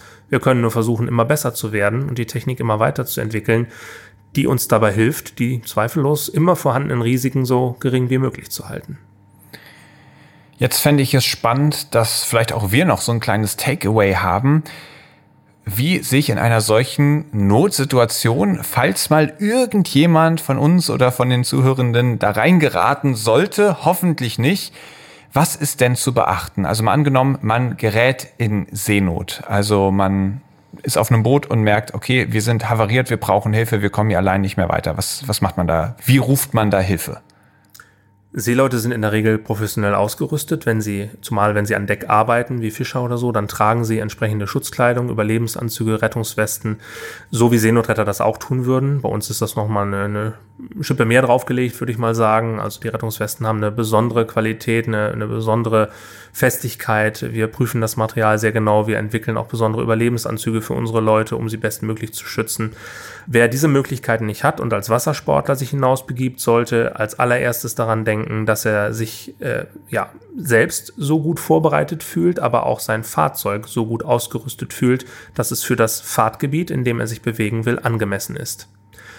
Es gibt Sicherheitstipps auf unserer Seite für unterschiedlichste Wassersportarten, wo man auch mit Checklisten sich entsprechend vorbereiten kann. Aber als jemand, der nicht beruflich zur See fährt, und vielen Berufsseeleuten kommen wir ja zur Hilfe, wir sind ja eben keine Wassersport-Hilfsorganisation, sondern ein, ein Rettungsdienst, der für alle da draußen gleichermaßen da sind. Wir haben mit allen da draußen zu tun und wir können nur jedem raten, sich bestmöglich vorzubereiten. U K W-Funk dabei zu haben, auch ganz wichtig. Sich bloß nicht auf ein Handy zu verlassen. Ein Handy kann man nicht einpeilen auf See. Wenn man mit einem Handy um Hilfe ruft auf See, dann kann auch niemand mithören. Das heißt, Unbekannte, deren Schiffsnamen man nicht kennt, aber am Horizont ein, ein Segel oder ein anderes Boot sieht, können nicht reagieren. Wenn man ein Funkgerät hat, kann man nicht nur gehört werden, sondern man kann auch eingepeilt werden und von den Seenotrettern gefunden werden. Mm. Auch ein großer Vorteil. Die Berufsschifffahrt ist ausrüstungspflichtig mit solchen Dingen, da ist das Standard sozusagen. Aber man kann ja auch, selbst wenn man nicht beruflich zur See fährt und selbst wenn man keinen Wassersport macht, als Urlauber an der Küste schnell in so eine Situation kommen. Man ist auf einem Fährschiff unterwegs, fährt zu einer der Inseln äh, und ist dann auch der See ausgesetzt und denkt vielleicht gar nicht daran, was passieren könnte. Wenn man also spontan in so eine Situation kommt, vielleicht sogar auch absehen kann, dass ein Schiff möglicherweise verlassen werden muss. Oder aus Versehen verlassen wird. Ja, oder auch das Rettungsmittel bestiegen werden müssen, aufblasbare Rettungsinseln oder so etwas. Dann sollte man schleunigst die professionelle Rettungsweste anlegen, somit man sie noch nicht trägt. Davon würde ich eigentlich lieber ausgehen, dass jeder, der sich irgendwie an Deck bewegt, wenn er auf dem Angelkutter unterwegs ist oder so, dass er auch eine Rettungsweste trägt. Und zwar keine Schwimmweste, sondern eine Rettungsweste. Der Unterschied ist, dass es eine, eine Rettungsweste ohnmachtssicher ist und jemanden automatisch in eine Rückenlage bringen kann und dafür sorgen kann, dass, der, dass das Gesicht aus dem Wasser liegt. Der Sturz in Wasser, in kaltes Wasser, birgt vielerlei Gefahren. Es kann zu einer schnellen Schockreaktion kommen. Man kann durch schnelles Einatmen ganz schnell ein halbes Glas Wasser in der Lunge haben und das kann den Tod bedeuten, so geringe Mengen. Es kann aber, und das ist der wahrscheinliche Fall, auch zu einer langsamen Unterkühlung kommen. Dafür gibt es keine Faustregeln, wie lange man hat im Wasser, weil das von so vielen Faktoren abhängt. Mein persönlicher Ernährungszustand, mein psychologischer Durchhaltewille, Klammer auf, weiß ich, welche realistischen Chancen ich jetzt habe, dass Retter kommen, oder werde ich panisch, Klammer zu. Mein Ernährungszustand kann da auch einen Einfluss drauf haben. Also es gibt so viele Faktoren, das ist wirklich sehr persönlich davon abhängig, wie man sich fühlt und wie man gebaut ist. Auch. Aber wie kann man darauf Einfluss nehmen, diese Zeit möglichst zu maximieren? Also wahrscheinlich keine Panik bekommen, sondern versuchen, ruhig zu bleiben, ja. Wenn es einem möglich ist. Möglichst Energie zu sparen, wenn man im Wasser ist. Also nicht wild strampeln. Nicht zu viel zu schwimmen, nicht zu denken, ich muss mich warm halten und ganz viel schwimmen. Das Gegenteil ist richtig, der Körper verliert Wärme, die er noch dringend braucht, um möglichst lange überleben zu können. Okay. Und wenn man ins Wasser geht, dann möglichst viel Kleidung zusätzlich anzuziehen. Man denkt, hui, das saugt sich doch dann voll und zieht mich runter. Nee, das Gegenteil ist der Fall. Jede zusätzliche Kleidungsschicht hat auch eine zusätzliche Luftschicht mit sich. Tatsächlich saugt sich das natürlich irgendwann voll, aber die zusätzlichen Luftschichten sorgen dafür, dass die Unterkühlung langsamer voranschreitet. Ah, also das heißt nicht, wenn wenn es jetzt gefährlich wird, nicht noch Jacke aus. Nein, und sonst was. Pullover an, Jacke an, alles mitnehmen. Spannend. Das ja. hätte ich jetzt zum Beispiel auch anders gedacht. Und, und das ist ein guter Punkt. Wenn es ja. kalt ist, ne, das hört sich ja so an, als ob nur der Winter gefährlich wäre. Nö. Aber auch im Sommer. Also wir, wenn wir von, von unseren Zuständigkeitsbereichen in Nord- und Ostsee reden, dann reden wir ja sommertags von warmem Wasser, wenn wir an zwanzig Grad denken. Und wenn wir, wir wissen alle, dass unsere Körper siebenunddreißig Grad warm sind, dann haben wir da eine erhebliche Differenz schon. zwanzig Grad warmes Wasser fühlt sich im ersten Moment noch relativ angenehm an. Aber nach einer halben Stunde oder so setzen auch da möglicherweise schon Unterkühlungserscheinungen ein. Das heißt, beim Sturz in kaltes Wasser sollte man, so man sich noch nicht darauf vorbereiten konnte, sollte man einige Dinge in den ersten Sekunden quasi schon machen. Man sollte den Sitz der Rettungsweste überprüfen. Man sollte gucken, ob alles gut sitzt, ob man an alles ran kann. Möglicherweise an eine Trillerpfeife, die auch in der Rettungsweste drin ist, ob man sich bemerkbar machbar machen kann, ob man Seenotsignalmittel, die in Anzügen ja auch manchmal drin sind, Handfackeln, ob man da rankommt. Denn es wird relativ schnell passieren, dass Hände nicht, Finger nicht mehr bewegt werden können. Das heißt, solange man noch handlungsfähig ist, etwas zu greifen, sollte man sich so kommod einrichten. Kommod ist jetzt ein komisches Wort in dem Zusammenhang, aber man sollte es sich so angenehm wie möglich machen, um möglichst lange Zeit überdauern zu können. Wenn man erst damit anfängt, wenn man schon äh, Unterkühlungserscheinungen merkt, dann wird man möglicherweise panisch und äh, dann wird es umso schwieriger. Natürlich ist das jetzt hier von uns beiden am grünen Tisch schnell geraten, so etwas, aber wir wissen umgekehrt alle, dass das eine gefährliche Situation ist und dass sich das am, am grünen Tisch auch leicht raten lässt. Jede Situation ist anders auf See. Man kann deshalb nur noch mal appellieren an alle, die sich freiwillig hinausbegeben da und Wassersport machen, dass sie sich bestmöglich vorbereiten und mit solchen Gedanken beschäftigen. Hm. Und was passiert, wenn ich das Gefühl habe, da könnte gerade jemand anders in Seenot geraten sein? Selbst zum Seenotretter werden?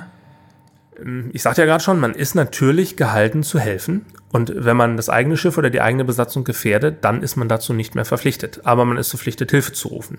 Wer sich auf See bewegt, das gilt auch für Wassersportler, sollte wissen, wie man die Seenotretter alarmiert. Dafür gibt es international standardisierte Alarmierungswege.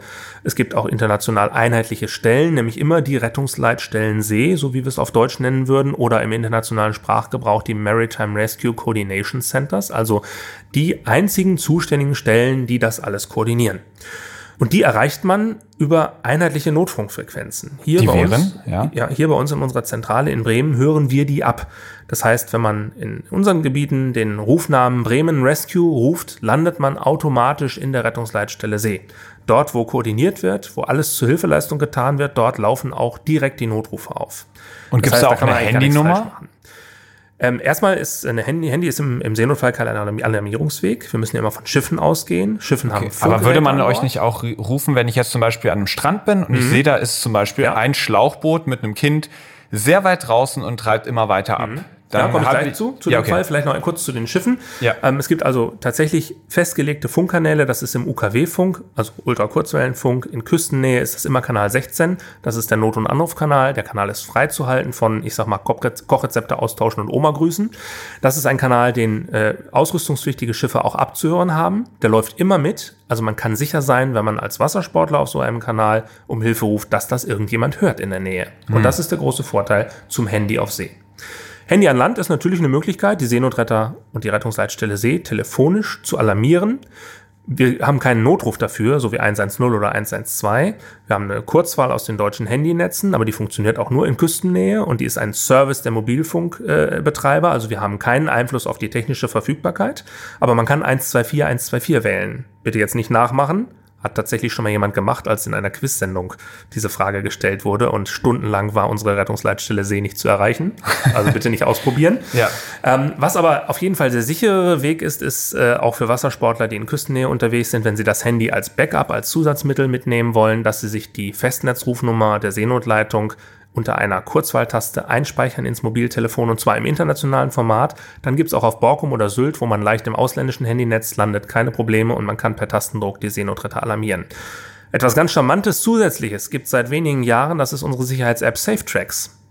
SafeTRX geschrieben, in den entsprechenden Stores kostenfrei erhältlich für Smartphone. Das ist eine Tracking-App und die ermöglicht es, die eigene Route mittracken zu lassen, auch für den Buddy zu Hause, der zu Hause geblieben ist. Und wenn man sich dort nicht regelmäßig ausloggt, also die Route beendet, dann bekommt der private Notfallkontakt eine Nachricht und kann dann entscheiden, ach Mensch, das ist ja der Hans, der sitzt hier schon neben mir in der Hafenkneipe, hat nur wieder vergessen, auf Beenden zu drücken. Oder man entscheidet, der Hans wollte zurück sein, er ist noch nicht zurück. Es ist jetzt schon über die Zeit, ich sollte versuchen, ihn zu erreichen. Und wenn ich ihn nicht erreiche, dann alarmiere ich die Seenotretter. SafeTRX. SafeTRX. Klingt ziemlich sinnvoll. Wir springen in die nächste Kategorie, und zwar die Kategorie Logbuch. Logbucheintrag.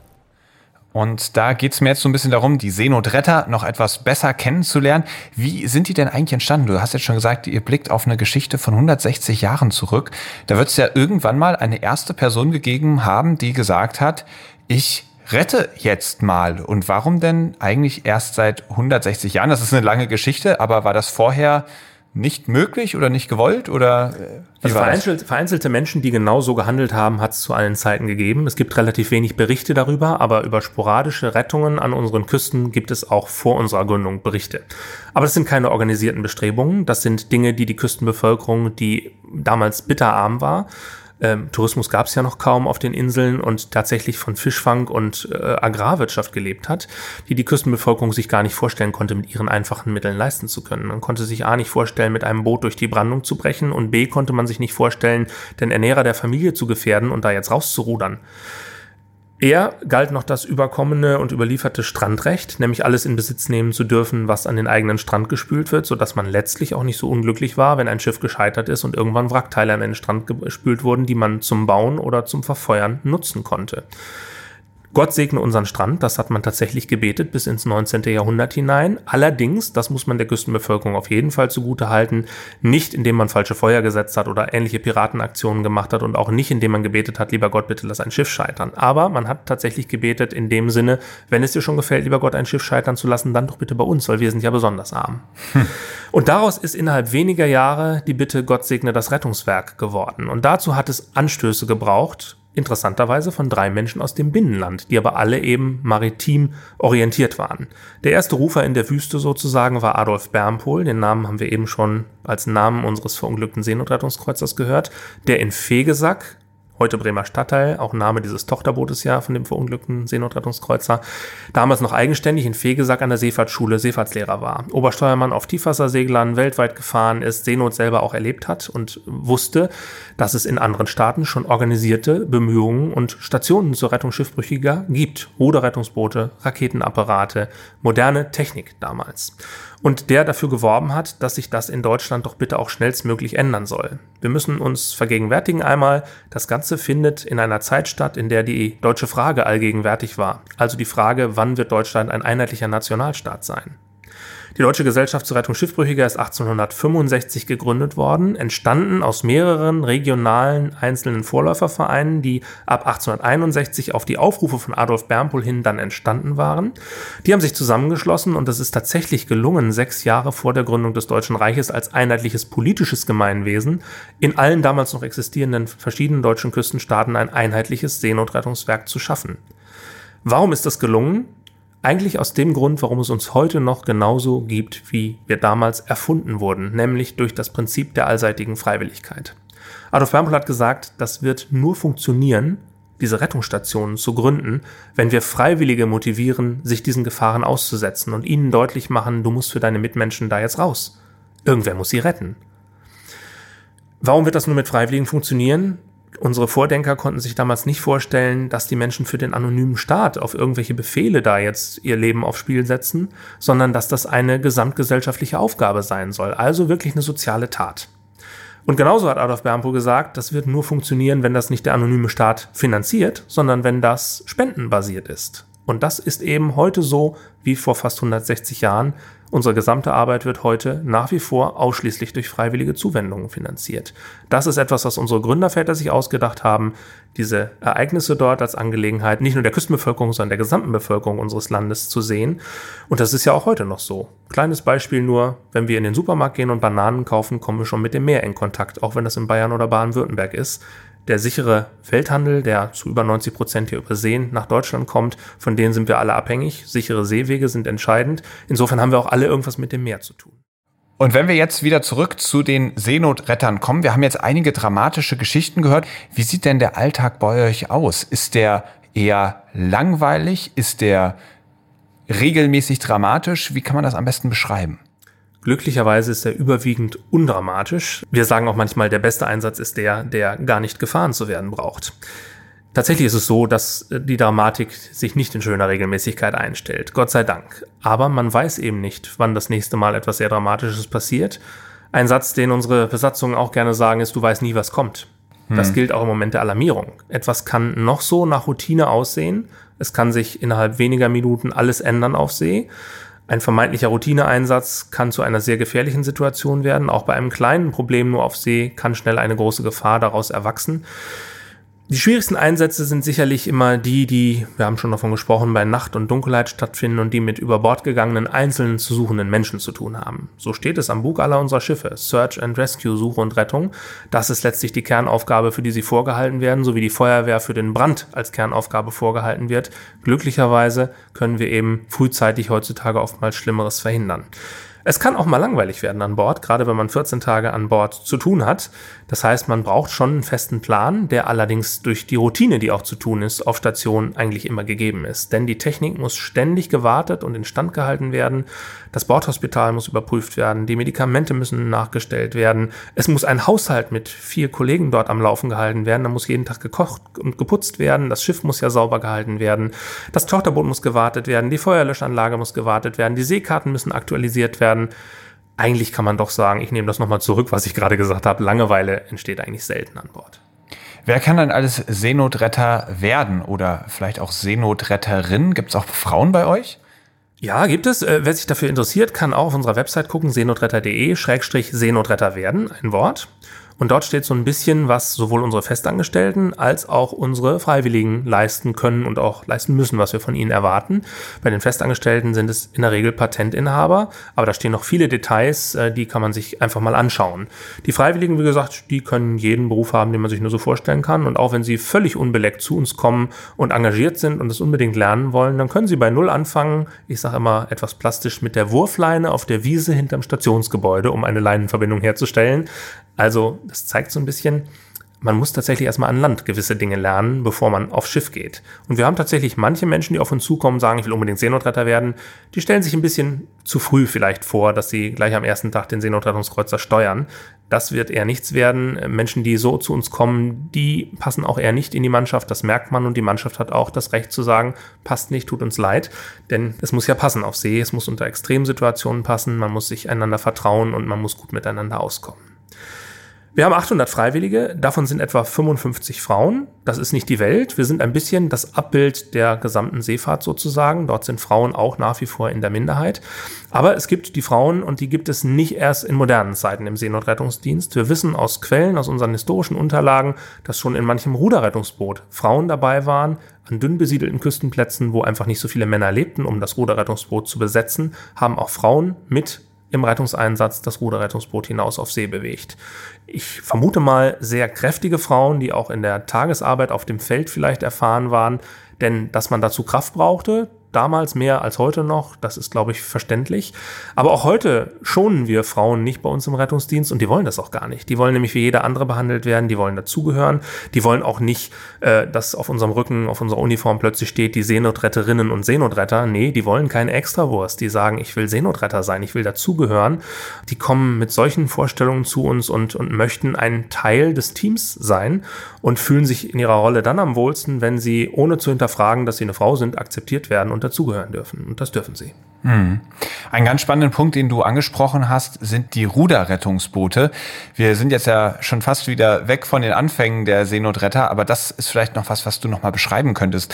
Heute liegt ja so ein Boot im Hafen, hat einen starken Motor, von dem wir schon gehört haben. Wie war das denn damals? Da ist ein Ruderrettungsboot ja bestimmt nicht aus dem Hafen ausgelaufen. Wie hat da ein Rettungseinsatz funktioniert? Kannst du das, ich glaube, wir haben nicht mehr so viel Zeit, aber mal ganz kurz zusammenfassen? Damals haben die Rettungseinheiten in festen Stationsgebäuden aus Backstein an Land, in der Regel hinter den Dünen gelegen, manche auch direkt im Hafen mit einer Ablaufbahn, wo das Ruderrettungsboot dann direkt ins Wasser rutschen konnte. Aber die meisten lagen eben hinter den Dünen und mussten mit Pferdevorspann auf einem speziellen Bootswagen, den man kippen konnte, in die Brandung gefahren werden. Sechs bis acht Pferde waren für dieses sieben, acht Meter lange, nicht leichte Boot äh, nötig. Das Boot selbst bestand aus kanneliertem Eisenblech oder kanneliertem Stahlblech. Das bedeutet, dass das wie so eine leicht zusammengeschobene Tischdecke, dadurch bekam die Außenhaut des Bootes eine besondere Festigkeit. Es war nicht aus Holz oder so, das wäre viel zu schwer gewesen. Man hat sich also eine besondere Konstruktion für diese Boote überlegt. Auch das waren schon Spezialschiffe, aber man musste sie in der Regel erstmal zum Strand hinbringen. Auch die Raketenapparate, die Technik, um eine Leinenverbindung von Land aus herzustellen, war in diesen alten Rettungsschuppen, so nennen wir sie noch heute, obwohl es feste Backsteingebäude waren, untergebracht. Ein paar davon stehen noch an der Küste. Zwei Doppeltore, dunkelgrün, der ein oder andere hat sie vielleicht schon mal gesehen. Wir nutzen einige davon heute noch rettungsdienstlich. Ah, okay. Wie ist es denn bei dir, Christian? Wie bist du zur Seenotrettung gekommen? Ja, ich gehöre nicht zu den, weder zu den hundertachtzig Festangestellten noch zu den achthundert Freiwilligen in der Flotte, bin also keiner von den eigentlichen tausend Seenotrettern, die wir haben, an Bord, sondern gehöre darüber hinaus oder gehörte darüber hinaus zu den rund sechshundert ehrenamtlichen Mitarbeitern in der Öffentlichkeitsarbeit an Land. Denn an Land haben wir auch ganz wenige Festangestellte und die meisten sind ehrenamtlich engagiert. Die leeren unsere bekannten Sammelschiffchen, Deutschlands bekannteste Spendendose, hat der eine oder andere vielleicht schon mal gesehen. Die machen Infoveranstaltungen bei Hafenfesten, auch im Binnenland, wo immer es einen Bezug zum Wasser gibt und zu uns geben könnte. Die halten Filmvorträge und sowas habe ich gemacht. Tatsächlich, da habe ich als Jugendlicher mit angefangen. Bin von meiner Ausbildung her aber Tageszeitungsredakteur, habe also sozusagen beruflich dann eines Tages die Seite des Schreibtisches gewechselt. Und, und woher kam die Berührung? Die Berührung kam als, als Kind, klassische Urlauberschiene, also viele Menschen kommen ja als Urlauber auch mit uns erstmals in Kontakt und sind begeistert von, von unseren Besatzungen, ja, von den Werten, die sie leben, wie sie von ihrer Arbeit erzählen, beim Open Ship oder so, bei einer Besichtigung an Bord, hören an der Küste einen Vortrag oder sehen einen Film. Und so war das bei mir auch. Ich bin, habe den ersten Kontakt tatsächlich mit acht Jahren in Neuharlingersiel Siel gehabt. Dort im alten Rettungsschuppen und äh, den damals beeindruckenden Vormann, ein, ein Bär von einem Mann dort äh, noch so, als ist uns eine meiner Kindheitserinnerungen vor Augen und von dem den ersten Anstecker bekommen. Und dann natürlich in, in meiner Pubertät auch mal andere Interessen gehabt, aber äh, frühzeitig gelernt, was Seenotretter sind und warum es wichtig ist, dass es sie gibt. Und was ist jetzt deine Aufgabe? Ich leite die Presse- und Öffentlichkeitsarbeit der Seenotretter. Das heißt, wir haben ein Sprecherteam von vier, fünf Leuten, die regelmäßig auf all unseren Kanälen kommunizieren für die Seenotretter. Und das heißt, dass wir vor der Fernsehkamera genauso sprechen, wie wir auf den Tweet antworten, also unsere eigenen Kanäle bedienen und viele Diskussionen im Netz führen und viele Fragen beantworten. Und das heißt, dass wir von der Redaktion unseres Jahrbuches äh, alles machen, über den Fernsehmehrteiler, der draußen entstehen soll, bis zur Vereinszeitschrift, die gerne einen netten Text über die Seenotretter abdrucken möchte und dabei behilflich sind. Wir organisieren Reportagen an Bord oder ermöglichen Podcast-Termine wie heute. Wow. Okay, also volle Kanne Öffentlichkeitsarbeit. So ist es. Aber ich bin natürlich auch immer wieder an Bord und das ist uns sehr wichtig. Wir sind oft mit Journalisten an Bord und fahren auch mit Journalisten raus, um unsere Arbeit unmittelbar zu zeigen. Dieser Kontakt in die Flotte ist natürlich wichtig, denn wir sind diejenigen, die in der Regel auch zu mancher Tages- und Nachtzeit auf den Stationen anrufen, nach Einsätzen, Informationen recherchieren, unsere Pressemitteilungen daraus schreiben. Es ist also wichtig, dass wir nah dran sind, dass wir auch technisch wissen, wie arbeiten Seenotretter, ihre Einstellung genau kennen, die Ausrüstung unserer, unserer Schiffe und Mannschaften kennen, sonst könnten wir nicht darüber reden hm. wie heute. Und wir haben ganz am Anfang schon drüber gesprochen. Bei den Seenotrettern ist es ja, glaube ich, so, dass es eher ein großes Understatement gibt, dass man eher ein Verständnis hat, wir von der Seenotrettung, wir machen kein großes Aufsehen um uns, wir verlieren nicht viele Worte, sondern wir sind Profis, wir handeln einfach. Wir sind keine Helden, wir sind Profis, hat mal ein Vormann gesagt. Ja, richtig. Oder wir können das, wir machen das. Wir fragen auch nicht danach, warum wir das eigentlich machen. Wir können das halt und wer soll es denn sonst tun? Ja, und jetzt kommst du und äh, als P R, Öffentlichkeitsarbeit, trägst dann diese Geschichten doch nach außen. Ist das perfekte Arbeitsteilung? Und die sagen, super, wir machen einfach, er erzählt. Oder kann es da auch zu Spannungen kommen, weil vielleicht mehr erzählt wird, als manch einem lieb ist? Also ich wage mal zu behaupten, dass die Seenotretter mich als einen der ihren akzeptiert haben, auch wenn ich eigentlich nicht zu ihnen gehöre und immer ein bisschen neben ihnen stehe, weil ich nun eigentlich niemand bin, der rettend mit rausfährt.